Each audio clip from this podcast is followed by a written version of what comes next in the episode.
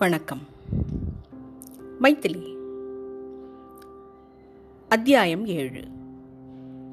Motor கிளம்பியது. மத்தியான வெயில் ஏற ஏற செல்லமணியின் பயமும் நடுக்கமும் அதிகமாகிக் கொண்டே வந்தன. அவன் அச்சம் இனி தாங்க முடியாத நிலையை அடைவதற்கும் பன்னிரண்டு மணி அடிப்பதற்கும் சரியாக இருந்தது. இதற்குள்ளாக வெளியே சென்ற சர் சந்தானத்தின் மோட்டார் மூன்று முறை பங்களாவுக்கு வந்துவிட்டு திரும்பிச் சென்றது. ஒவ்வொரு முறை வரும்பொழுதும் அதில் சர் சந்தானம் வருவாரா? என்ற ஆவலுடன் செல்லமணி எட்டி எட்டி பார்ப்பான். ஆனால் அதுவோ வேறு யாரையாவது பங்களாவில் இறக்கிவிட்டு திரும்ப போய்க் கொண்டிருந்தது. அவர்களை பார்க்கும்போது செல்லமணியின் அச்சம் பன்மடங்கு பெருகிற்று. ஐயோ இவர்கள் எல்லோரும் இங்கே என் கச்சேரியை கேட்பதற்காக அல்லவா வருகிறார்கள்? என்று நினைத்து நடுங்கினான். சரியாக பன்னிரண்டு மணிக்கு சார் சந்தானம் திரும்பினார். அவருடன் கூடவே மாகாளியூர் மணியையர் அவருடைய சம்சார சகிதம் வந்து இறங்கினார். அந்த அம்மாள் இறங்கிய உடனே மோட்டார் ஸ்பிரிங்குகள் தங்கள் உடலை நீட்டி சோம்பல் முறித்து கொண்டன. சந்தானம் வந்தவுடனே பங்களாவில் பரபரப்பு அதிகமாயிற்று. தோட்டத்து பையன் கண் விழித்து கொண்டு ஒரு வாளியில் ஜலத்துடன் செண்கள் செடிகளுக்கெல்லாம் ஜலம் விடலானான். பேச்சு முத்துவோ வேலைக்காரி முனியாயி விரட்டத் தொடங்கினான். சார் சந்தானம் எங்க இந்த வந்தவர் எங்க? சாப்பிட்டாயிற்றா அவர்? என்று கேட்டார். இருக்கிறாருங்க உங்களுக்காக தான் காத்திருக்காரு என்றான் பேச்சு முத்து. எனக்கா காத்திருக்க வேண்டான்னு சொல்லிட்டு தானே போனேன். என்ன மைதிலி மைதிலி அடுத்த நிமிஷம் அங்கே தோன்றினாள். வேறு ஒரு அறையிலிருந்து அழைக்கப்படாமலே மந்திரேசனும் வழிபட்டான். என்ன மாமா ரொம்ப நாழி செஞ்சிட்டிங்களே. வந்த பேரெல்லாம் சாப்பிட்டாகி விட்டது. பாடகர் மட்டும் நீங்கள் வராமல் சாப்பிட மாட்டேங்கிறார் என்றாள் மைத்திலி. பின் கூப்பிட வர? என்றார் சந்தானம். பேச்சி முத்து ஒரே ஓட்டமாக ஓடிப்போய் செல்லமணியை எஜமான் அழைப்பதாக கூப்பிட்டான். இதேதடா புது ஆபத்து என்று எழுந்த செல்லமணிக்கு தடுமாற்றம் விருத்தி அடைந்து விட்டது. சட்டையை எடுத்து அங்கவஸ்திரம் போல போட்டுக்கொண்டான். அங்கவஸ்திரத்தை எடுத்து இடுப்பில் கட்டுக்கொண்டான். மூக்கு கண்ணாடி கடிகாரம் போல காதில் வைத்து பார்த்தான். கடைசியில் ஒரு மாதிரி சமாளிச்சுக்கிட்டு ஒரு அசட்டு தைரியத்துடன் சந்தானமையரின் அறையை நோக்கி கிளம்பினான். அவன் போகும்போது அவர் நடுகாலில் உட்கார்ந்திருந்தார். அவனுக்கு இருந்த பயத்தில் ஒரு மாமிச குன்று போல அவர் அவனுக்கு தெரிந்தாரே ஒழிய அவர் முகமே கண்ணில் படவில்லை. அதை கவனிக்கவும் அவனுக்கு தைரியம் உண்டாகவில்லை. ஒரு கும்பிடு போட்டு நமஸ்காரம் என்றான். அவன் தொண்டை அடைத்து கொண்டு சப்தம் வெளியே வர மறுத்தது.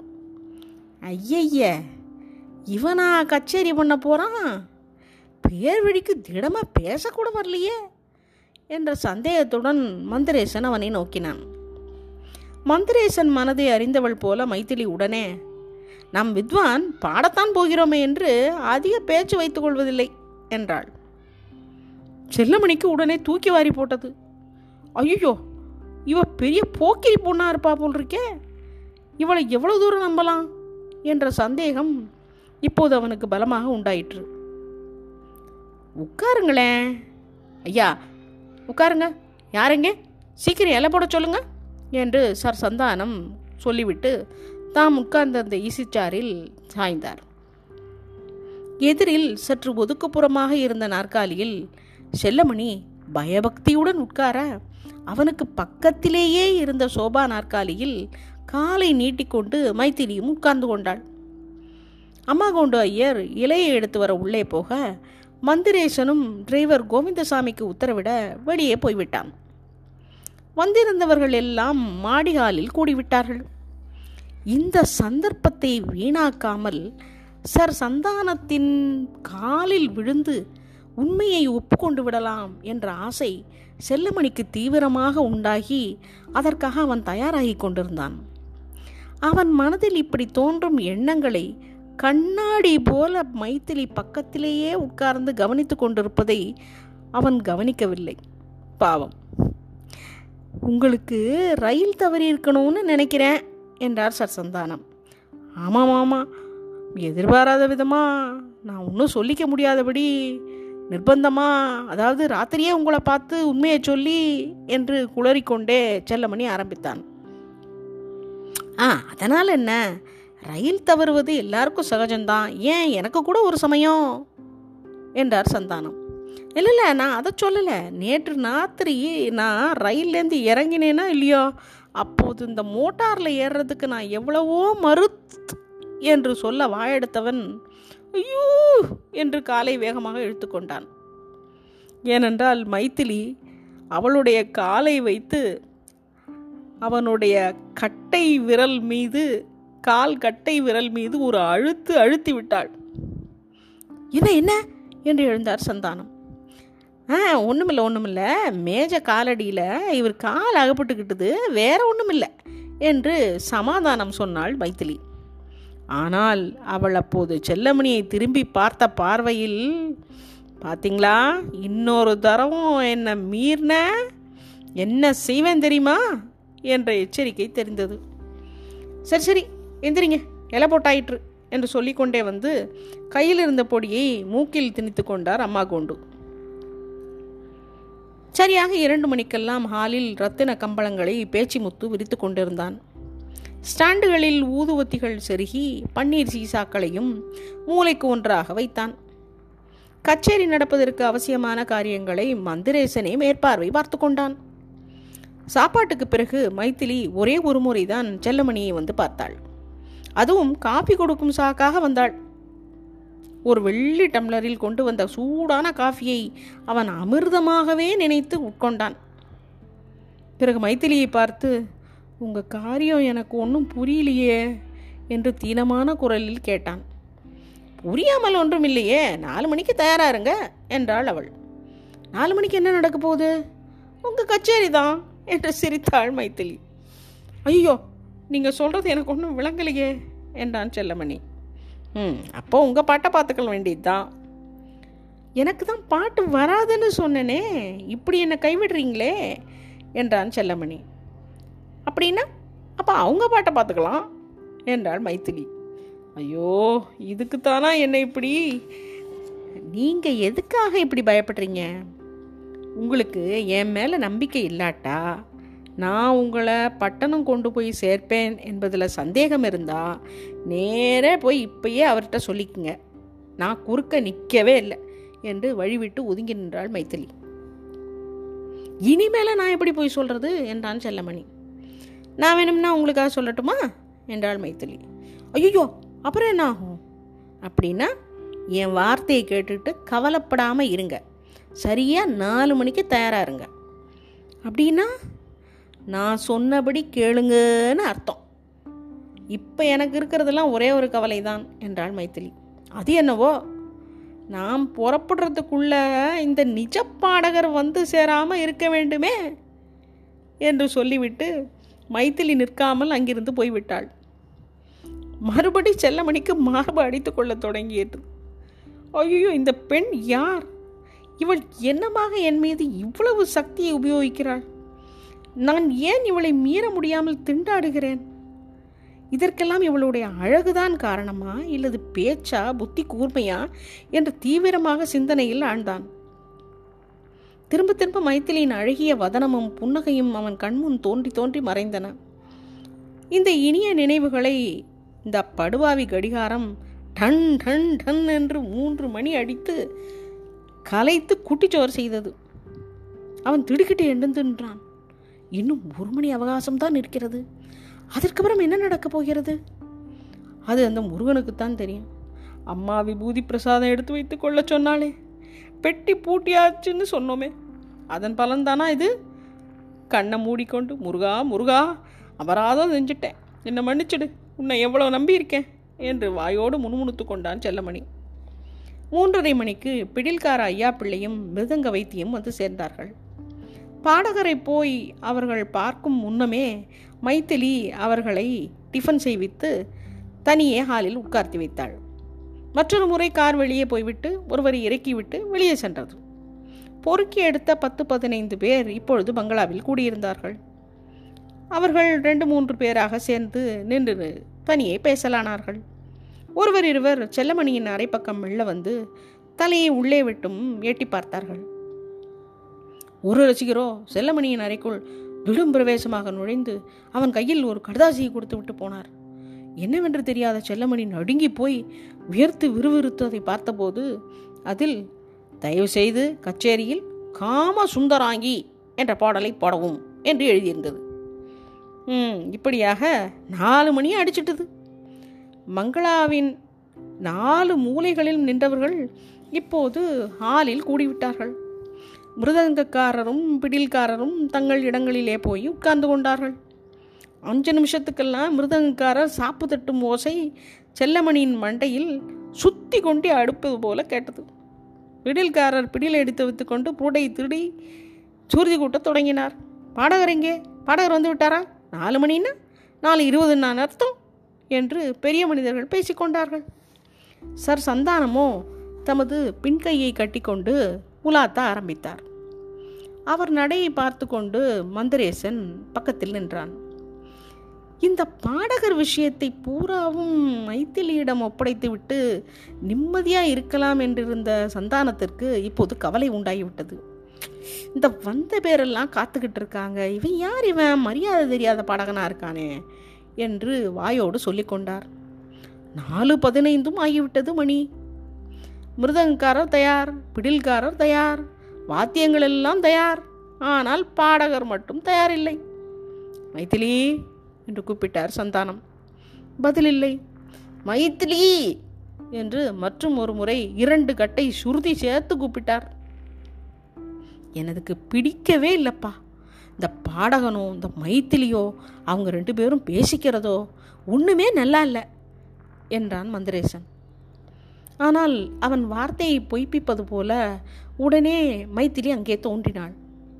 ஆனால் அவள் தோற்றத்தை கண்டு சர் சந்தானம் திடுக்கிட்டு ஏன்? என்னவாயிற்று மைத்திலி? என்று ஆச்சரியத்துடன் கேட்டாள். மந்திரேசன் திகைத்தான். ஐயோ மாமா திருட்டு போயிருக்கு மாமா என்றாள் மைத்திலி. திருட்டா? என்ன திருட்டு? எங்கே? இரும்பு பெட்டியில் இருந்த அட்டியை காணோம் மாமா. பெட்டியோட போயிட்டுது. இவர்கள் பேச்சு சபையில் இருந்தவர்கள் கவனத்தை கவர்ந்துவிட்டது என்ன நடந்திருக்கிறது என்று அவர்களுக்கு புரியவில்லை. என்றாலும் ஏதோ விபரீதம் என்பதை ஊகித்து கொண்டு எழுந்து வந்தார்கள். அடடே நீ எப்போ பார்த்தேம்மா? எப்படி பார்த்தாய்? மாமா அதை போட்டுக்கலான்னு போனேன். பெட்டி திறந்து கிடந்தது. மற்ற எல்லாம் இருக்கு ஆனால் அதை மட்டும் காணோம் என்றாள் மைத்திலி. மாடியில் யார் இருக்காங்க இப்போ? நாலாயிரம் ரூபாயாச்சே அதன் கிரயம். அதோட பணம் கூட இன்னும் கொடுக்கலையே நம்போ என்றார் சந்தானம். மந்திரேசன் வேகமாக மாடியில் ஏற பார்த்தான். சந்தானம் அவனிடம் நில்லுப்பா கொஞ்சம் என்று சொல்லிவிட்டு மைத்திலி நீ கீழே இரு. இவங்களையெல்லாம் கவனிச்சுக்கிட்டு நானும் மந்திரேசனும் மேலே போய் பார்த்துட்டு வரோம் என்று அவளுடைய காதோடு கூறிவிட்டு எல்லோரையும் பார்த்து கொஞ்சம் மன்னிச்சுக்கங்க இந்த வந்துட்டேன் என்று மந்திரேசனுடன் மாடியில் ஏறினார். மைத்திலி அங்கே பக்கத்தில் விழித்து கொண்டு நின்ற பேச்சு முத்துவை கூப்பிட்டாள். அடே ஐயா மாடியில் இருக்கும்போது வேறு யாரும் மேலே போகக்கூடாது. நீ கீழே இங்கே மாடி படிக்கிட்டே நின்றுக்கோ என்றாள். அப்படியேம்மா என்றான் அவனும். ஹாலில் இருந்த பேர் மைத்திலியை நோக்கினார்கள். அவள் ஏதாவது சொல்லுவாள் என்று எதிர்பார்த்தார்கள். ஆனால் அவள் முகம் ஒரு ரோஜா புஷ்பம் போல பளீர் என்று ஒரு கவலையும் என்று இருந்தது. நீங்கள் எல்லாம் உட்காருங்க இதோ வந்துட்டேன் என்றாள் அவள். நாலரை மணி ஆகிவிட்டதே என்று ஏக்கத்துடன் தூக்கிலிடப்பட போகும் கைதியைப் போல வெளியே வந்த செல்லமணி மைதிலி வெகு வேகமாக படிகளில் இறங்கி பங்களாவின் பின்புறம் செல்வதைக் கண்டு பிரமித்து நின்றான். அவள் பின்னால் ஒரு நாய்க்குட்டி கூட ஓடியது. ஒரு நிமிஷத்திற்கெல்லாம் ஒரு மோட்டார் கிளப்பப்படும் சத்தம் அவன் காதுகளில் விழுந்தது. அடுத்த நிமிஷம் பார்த்தால் மைத்திலி முன்சீட்டில் உட்கார்ந்து ஓட்ட ஒரு வெகு பழைய மோட்டார் வண்டி பங்களா வாசலில் வந்து நின்றதை ஆச்சரியத்துடன் அவன் பார்த்தான். இதற்கு நடுப்பே வெகு வேகமாக மாடிக்கு சென்ற சந்தானமும் மந்திரேசனும் அறைக்குள் சென்றதும் பிரமித்து நின்றார்கள்.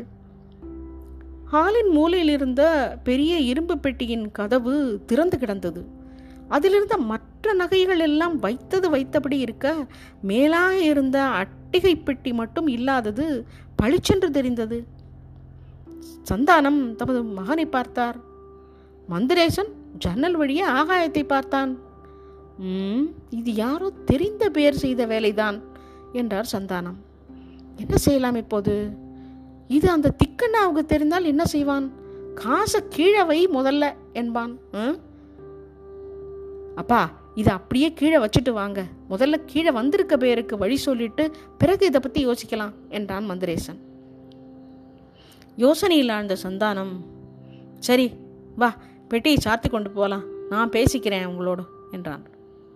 அவர்கள் கீழே இறங்கி வரும்பொழுது கண்முன்னே தென்பட்ட முதல் காட்சி இதுதான். பங்களாவின் பின்னாலில் இருந்த பழைய ஃபோர்டு காரின் டிரைவர் சீட்டில் மைத்திலி உட்கார்ந்திருந்தாள். அவள் பக்கத்தில் நாய்க்குட்டி ரூபி படுத்திருந்தது. திருடன் போய்கிட்டு இருக்கான். என்னோட யாராவது வரப்போறீங்களா? அவனை பிடிக்கலாம்.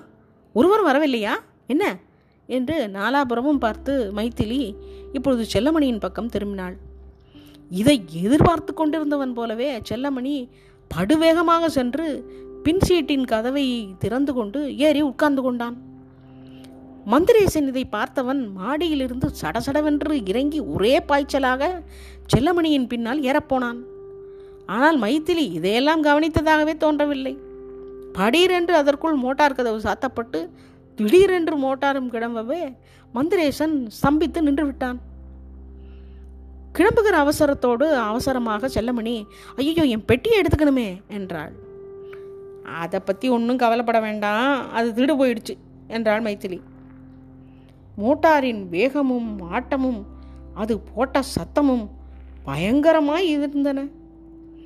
எதிரில் வந்த அம்மா கோண்டு ஒரே ஒரு செகண்டில் உயிர் தப்பினார். ஒரு திரும்பல் திரும்பி சாலையில் அந்த மோட்டார் இறங்கி சோவென்ற மேகப்படலங்கள் போல் புழுதியை கிளப்பி விட்டு கொண்டு பறந்து சென்றது.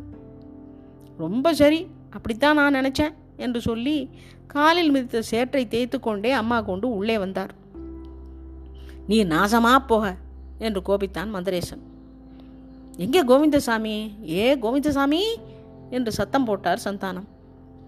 ஆனால் அதே சமயத்தில் அங்கிருந்து ஒன்பது மைல் தூரத்தில் இருந்த ராஜாப்பேட்டை ரங்கநாயகர் வீட்டில் டிரைவர் கோவிந்தசாமி மோட்டாருடன் கிளம்ப தயாராக இருந்தான் என்ன விசேஷம்? என்ன திருட்டு? என்று மகாளியூர் மணியையர் கேட்டார். அவருக்கு சார் சந்தானம் பதில் ஒன்றும் சொல்லவில்லை. போலீஸில் சொல்லலாமே என்றார் கூட்டத்தில் இருந்த ஒருத்தர். போலீஸாரிடம் சொல்வதை என்னிடம் சொன்னா அவங்க ரெண்டு மாதம் கழித்து என்ன சொல்ல போகிறாங்கங்கிறத நான் இப்பயே சொல்லிவிடுறேன் என்றார் இன்னொருவர். இப்போ மைத்திரி எங்கே போறா? என்று மந்திரேசனிடம் சார் சந்தானம் கேட்டார். திருடனை பிடிச்சிக்கிட்டு வர போறா. என்று மணியையர் சொன்னார். திருடனா? அந்த பாடகன்தான் அவன்தான் பெரிய திருடன் என்று மந்திரேசன் முணுமுணுத்து கொண்டான். ஆனால் வெளியில் அதெல்லாம் ஒன்றும் இல்லைங்க. போலீஸ் ஸ்டேஷனில் சொல்ல நரசிரெட்டிப்பேட்டைக்கு போயிருப்பா என்றான். அதற்குள் என்ன அவசரம் அவளுக்கு? பெட்டி திறந்து கிடந்தால் இன்னது காணோம் என்று தெரிந்து கொண்டு பின் நிதானமாக போகக்கூடாதா? என்று சந்தானம் கவலைப்பட்டார். பாடகர் இல்லாமல் இனி கச்சேரி எங்கே நடக்கப் போகுது என்று பக்கவாத்தியக்காரர்கள் தங்கள் வாத்தியங்களை ஒன்றொன்றாக உரையில் போட்டுக்கொண்டிருந்தார்கள் ரொம்ப சரி நான் அப்போதே அப்படித்தான் நினச்சேன் என்றார் அம்மா கோண்டு. விஷயத்தை விவரமாக தெரிந்து கொள்ள பிரியப்பட்ட சிலர் கோண்டுவை நெருங்கினார்கள். அவர் அதற்கு நான் அப்பவே சொல்லணும்னு நினச்சேன் ஞாபகம் இல்லை என்று வழக்கம் போல பதிலளித்தார். அட அவரை போய் கேட்குறீங்களே அவர் ஒரு அறப்பைத்தியமாச்சே என்று ஒருவர் சொன்னார். ரொம்ப சரி. நானும் அப்படித்தான் சொல்ல நினச்சேன். நீங்களே சொல்லிட்டீங்க என்றார் அம்மா கோண்டு. இனி அது பிறகு.